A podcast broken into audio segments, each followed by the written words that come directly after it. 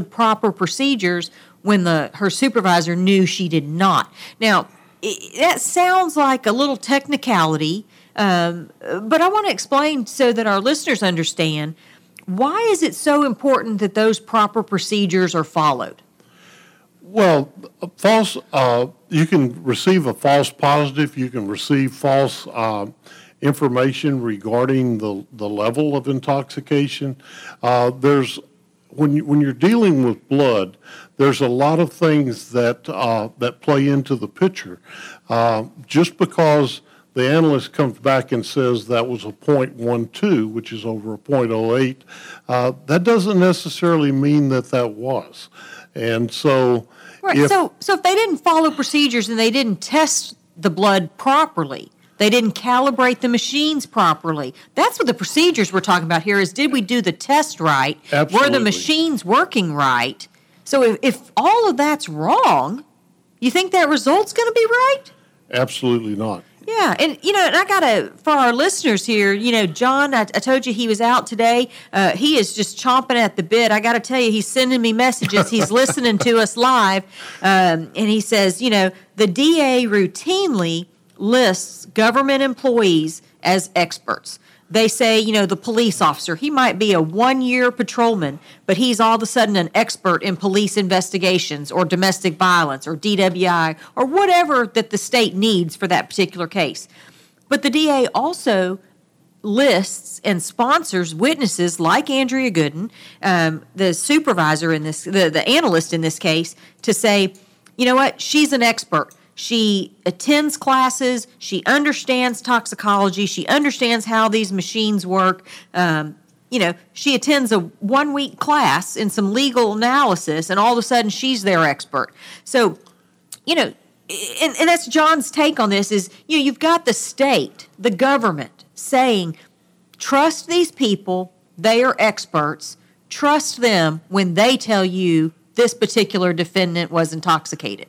Do you trust the government that much? Well, it's it's obviously um, when and John brings up some good points. We see it every day in the courtroom where someone is um, they're an expert on uh, on uh, standard field sobriety testing, and then and that's the test we, they give for DWI suspects. Correct. And okay. then when we take them on cross examination, turns out that this is only their second uh, DWI that they've had in their entire lifetime, and they DWI they, arrest arrest, and, okay. and they uh, and they attended a classroom uh, where uh, it was less than than uh, probably it's a thirty hour five hours of it's a uh, thirty hour class usually, and so uh, a total of thirty, but, right. but each section has has you know different parts, so. Um, you know, yet they sponsor that person, like John said, as being an expert. And and I'll tell you that uh, that when I first left the district attorney, I mean, first left the police department, went over to the district attorney's office. I found that blood evidence was uh, was tremendously confusing, and I give Gary Trichter uh, a, uh,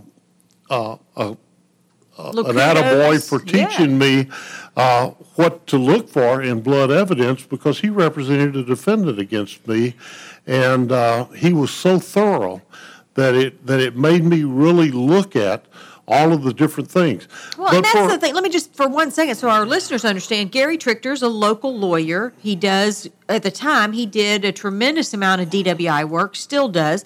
He himself's considered an expert in DWI cases and DWI defenses. Absolutely. So while he's a defense attorney, you were a prosecutor.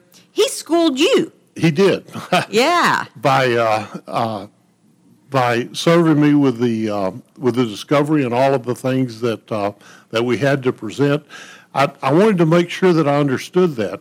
Uh, but the thing that you realize as a prosecutor, you only have a, a brief time to explain all of this stuff to a jury, and a jury is terribly confused, especially by blood evidence and, and things like that. And so it it's typical that a jury will not question it and just say, well, she's the expert, so she says it's good. It's got to be good. Well, and you bring up a, an, an extremely valuable point there, Earl. Um, you know, the expert says it's good, so we're just going to trust it. It's sort of like, and I, th- I, think we see this in juries all the time. Um, and let me kind of back out of the, the jury room for just a minute and go into our day to day lives. You go see a particular doctor because that doctor is an expert. Might be an ear, nose, and throat expert, might be a foot expert, you know, but you go and see a doctor for a particular problem because that doctor is an expert and can help you, right? Absolutely. Yeah. And so these folks are supposed to be experts in blood analysis or whatever in the courtroom. And, you know, jurors, I don't really fault them so much. They sit back and they say, well, you know, heck, she went to school, she has the training. Let's just trust her. Let's trust Andrea Gooden with, and she says he's intoxicated. Well, he must be, you know. Uh, and sadly, that's not that's what happens, but that's not the way our system was set up. Our system was set up so that our justice system, jurors are supposed to hear that evidence, but then defense attorneys are supposed to challenge that evidence, attack that evidence, see if it really holds up, see if Andrea Gooden lied, see if she followed proper procedures. And what we see a lot of times, at least this has been my experience, and I think you've probably seen the same thing, Earl, jurors kind of get bogged down. They see this, uh, you know, cross examination, and then they're kind of left with this feeling like, well, maybe they didn't quite do everything right, but still, that's the expert. You know, we're starting to see a little more these days where, you know, uh, uh jurors and other individuals will question the government's witnesses. Uh, but it's just, it's like it's kind of once it's out there, how do you unring that bell? I, I want to point out one thing that you, uh, on, your comparison, and I, and I, think it's really good. Uh, if someone is going to be a doctor, and I just recently saw a doctor, um, he had to spend years in uh, in medical school, and then when he finished medical school, he had to spend years interning before he was actually considered an expert in any area of medicine. Uh, very much like like we as lawyers, we had to spend um, uh, time getting our doctor's degree, and then once we got our law degree, we had to spend time in the courtroom learning how to be a good lawyer. Uh, but yet, these witnesses, they can fast track and become an expert uh, without very with very little experience, and, and there's something wrong with that. Uh, when when citizens start relying on that, um, I, I think it's a it's a bad mistake. Um, also, uh, when you talk about about this particular case, it's my understanding that in this situation, the district attorney's office didn't know that uh, all of this had occurred yeah, at the yeah, time just of to, the trial. To go back to the Andrea Gooden example, the district attorney did not know she was testifying falsely. At least this is my belief. I don't think they knew. I don't think the defense knew. I don't think the court knew.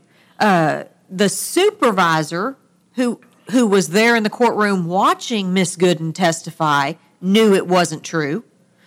She had to know it wasn't true when she made her testimony, but yet they didn't bring it to anybody's attention and say, hey, wait, we might have messed up here. We testified a little wrong. Is that okay? Is that a problem? It, it's a it's a big problem, and I'm I'm glad you uh, you phrased it the way you did. Uh, the Supreme Court, uh, and that's the law of the land that decides. Uh, they have ruled that not only does the district attorney have a duty to find out about these things, but that the law enforcement agencies also have a duty to come forward and give that information to the defense so that the defense can do whatever they need to do to protect the liberties of the individual that's that's charged with a crime. Well, and that's that kind of get gets right back to what I said a little while ago, and I think you and I are saying obviously the same thing here. Um, you know, the defense attorney's job is to thoroughly test and cross examine that evidence, that witness, to see does, you know, my cousin Vinny, does the case hold water?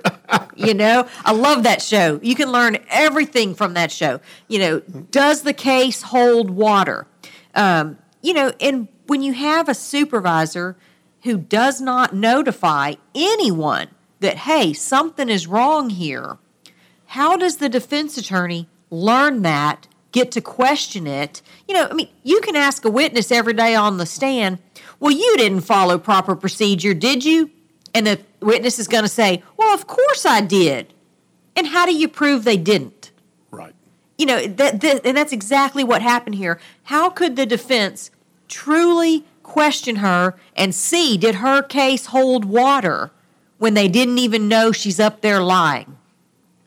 You know, and and I have to kind of harken this back to something that we talked about uh, either last week or maybe the week before. It was all over the news too. Out of the uh, Harris County Institute of Forensic Science. That's the county crime lab. We've been talking about the city crime lab, but out of the county crime lab, we learned uh, about a couple weeks ago that one of their analysts, who's now quit her job and resigned, um, didn't even have the actual degrees that she testified as to having. She said, you know, she got on the stand and she said, "Oh yes, I have a bachelor's degree in science with an emphasis in toxicology." Wrong. She had a veterinarian certificate.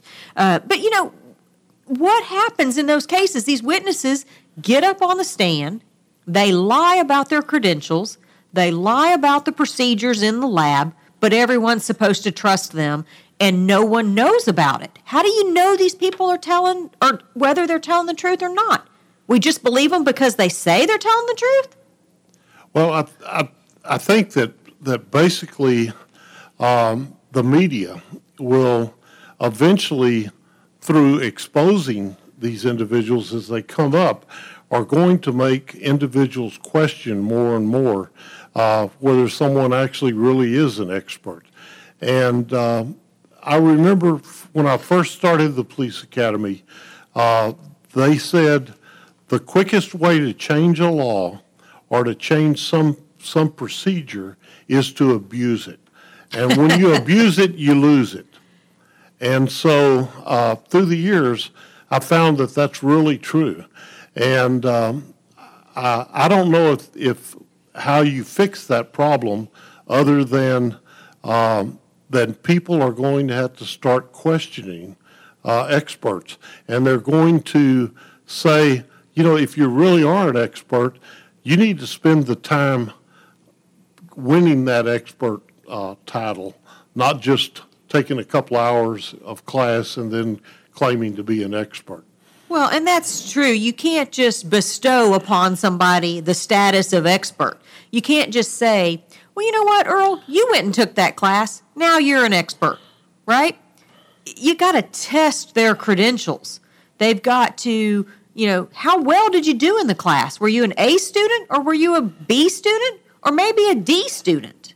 You know, uh, you got to you got to figure out is this person really truly qualified? And just because they passed a class, we all know people who graduated college, maybe, uh, or graduated high school, and still can't, you know, put together maybe an essay or a resume or something. Um, you know, it happens. So you you've got people that that have these credentials that really need to be tested. Absolutely, and and one of the things that uh, that I that I try to bring to this show is how does this affect our listeners? And uh, being in the courtroom is a, is a very scary uh, situation. Nobody wants to be there. No one wants to be the defendant. Uh, and people come into the courtroom instead of having the presumption of innocence, uh, like our Constitution guarantees, they they have a presumption of guilty. Uh, people walk in the courtroom, they look at the defendant right away, and they say, oh my God, I wonder what they did because they don't know why they're there yet for the jury duty. And, but they, they automatically assume that person did something wrong or they wouldn't be in the courtroom.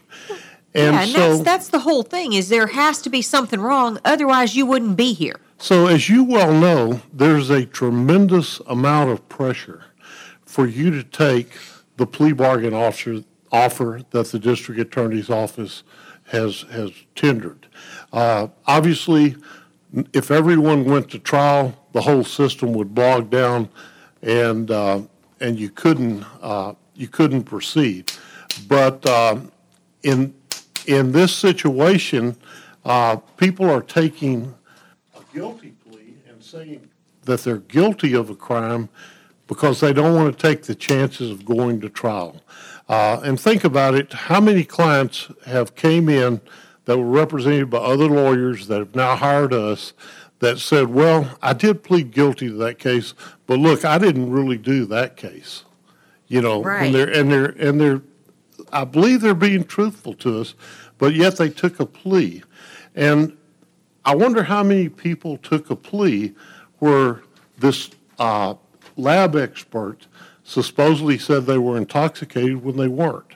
Right, and that's the whole thing here. Now you've got her entire uh, uh, expert life, if you will, um, on, in question here. And how many times did she fail to follow proper procedures? How many times did she get it wrong? And how many people ended up in jail either through a trial and got found guilty because jurors based their verdict on her testimony, or went ahead and took a plea bargain, like you said, to avoid the trial because, you know, they assume jurors are going to believe the state's expert. And they're probably right. But so, you know, how do you how do you account for all those people and how many of them are there that may not have been guilty but got found guilty or took the deal because it just looked too insurmountable? Correct. And, and, and that's, that's a sad situation. I, um, uh, I've saw a lot of changes in the, uh, in the criminal, uh, defense field since I, I became a police officer.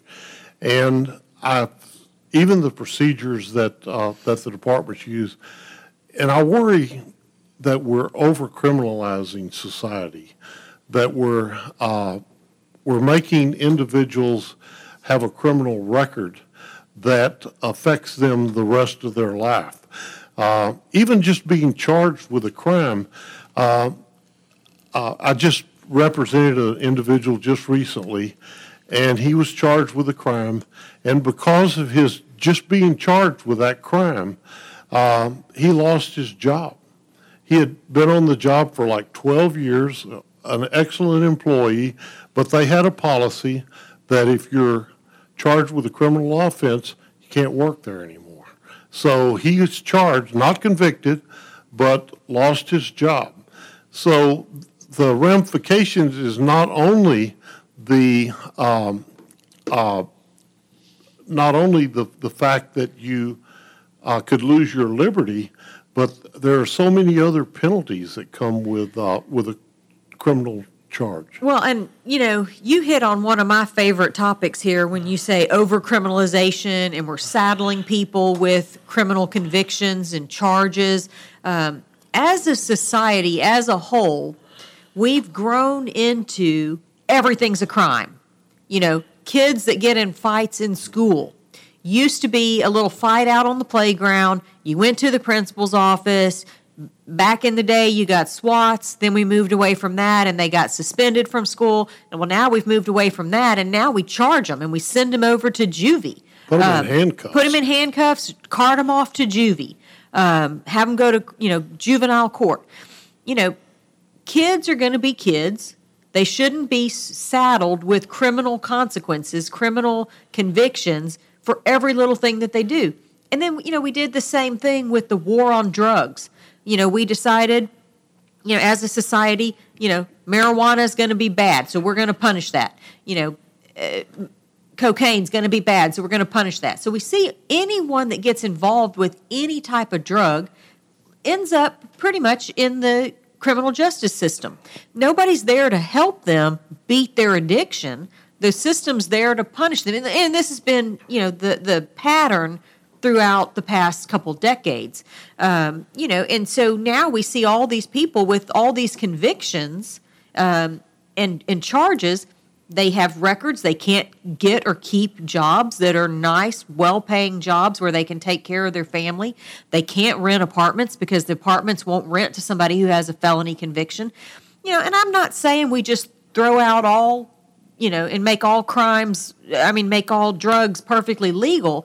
But, you know, it, it, I think back to prohibition where you know the the government said alcohol is bad. We won't have alcohol. So we made it a crime. What happened? The you know backroom distilleries opened up and everybody you know made their moonshine and sold alcohol anyway. They did it. They continued to use it. It just became criminal to do so. And we've done the same thing here by you know criminalizing everything that's happening. You know, uh, somebody uh, you know, you have a car wreck and somebody could end up going to jail out of that. It's just an sometimes it's just an accident. You know, and, and I think society's kind of lost track of sometimes it's just an accident or sometimes it's just it's just something that happened, but it ought not be a crime. Well, think think about this. Um, the government sets standards for the jail uh, how many people can be incarcerated in, in certain spaces and things like that. And we have gone through time after time after time. The jail's overcrowded. Let's spend millions building another jail. Now that jail is overcrowded. Let's spend millions to build another jail. And continuously, uh, like in Harris County alone, you've got uh, at least four jail facilities where mass numbers of individuals are housed, and, and sometimes they're warehoused. 10,000 uh, a day. Yes. And uh, uh, can society continue to pay for that? Uh, that's uh, that's something too. So yeah. well, I think the over criminalization of things have really caused other problems that uh, that would be nice if, if we didn't have to pay the taxes we had to pay well, and just you, to build more facilities. Right, and you bring up a good point there. I, and this is kind of goes to my theory that government is not in business to put itself out of business. They're in business to grow. So if you grow and you build two jail cells, three jail cells, four jail cells, you got to up the number of people you're taking in. Otherwise, the taxpayer revolts and says, you spent millions and millions of my dollars building a new jail facility and we didn't even need it? So, how does the government show need? They fill it up. So, you got to criminalize more conduct, put more people in jail. It's a vicious cycle. Government does not exist to put itself out of business, to get smaller. And, and uh, trying to fix the problem is uh, there's, there's a lot of things out there and we have uh, we have some really good programs in Harris County. The Veterans uh, Program, for example, uh, the Mental Health uh, Program, and uh, only only a fraction of money is spent on these programs that actually help people to get out of the rut. And, and that's exactly what you're talking about. We're just getting into an era where we have programs that are coming into play Veterans Court, Mental Health Court, where we can track people out of the criminal justice system. So they still come in, they're still accountable, but they're in a different court system where maybe they can make some redemption, get on with their lives, and get out of that cycle. Well, I want to thank you so much for coming in today. I know you've been itching to be in here in the studio. You were out a couple weeks with bronchitis, and we missed you. Um, I know uh, you, you, did a fabulous job here on your debut with us. So. Um, we're, we're going to wrap things up here. I want to remind our listeners that uh, during the week you can call us in, but you can also follow us on social media. Hit us up on Twitter, Legal Speak MM, Facebook, Legally Speaking. Uh, and we'll see you next week, every week, Thursday, 2 to 3.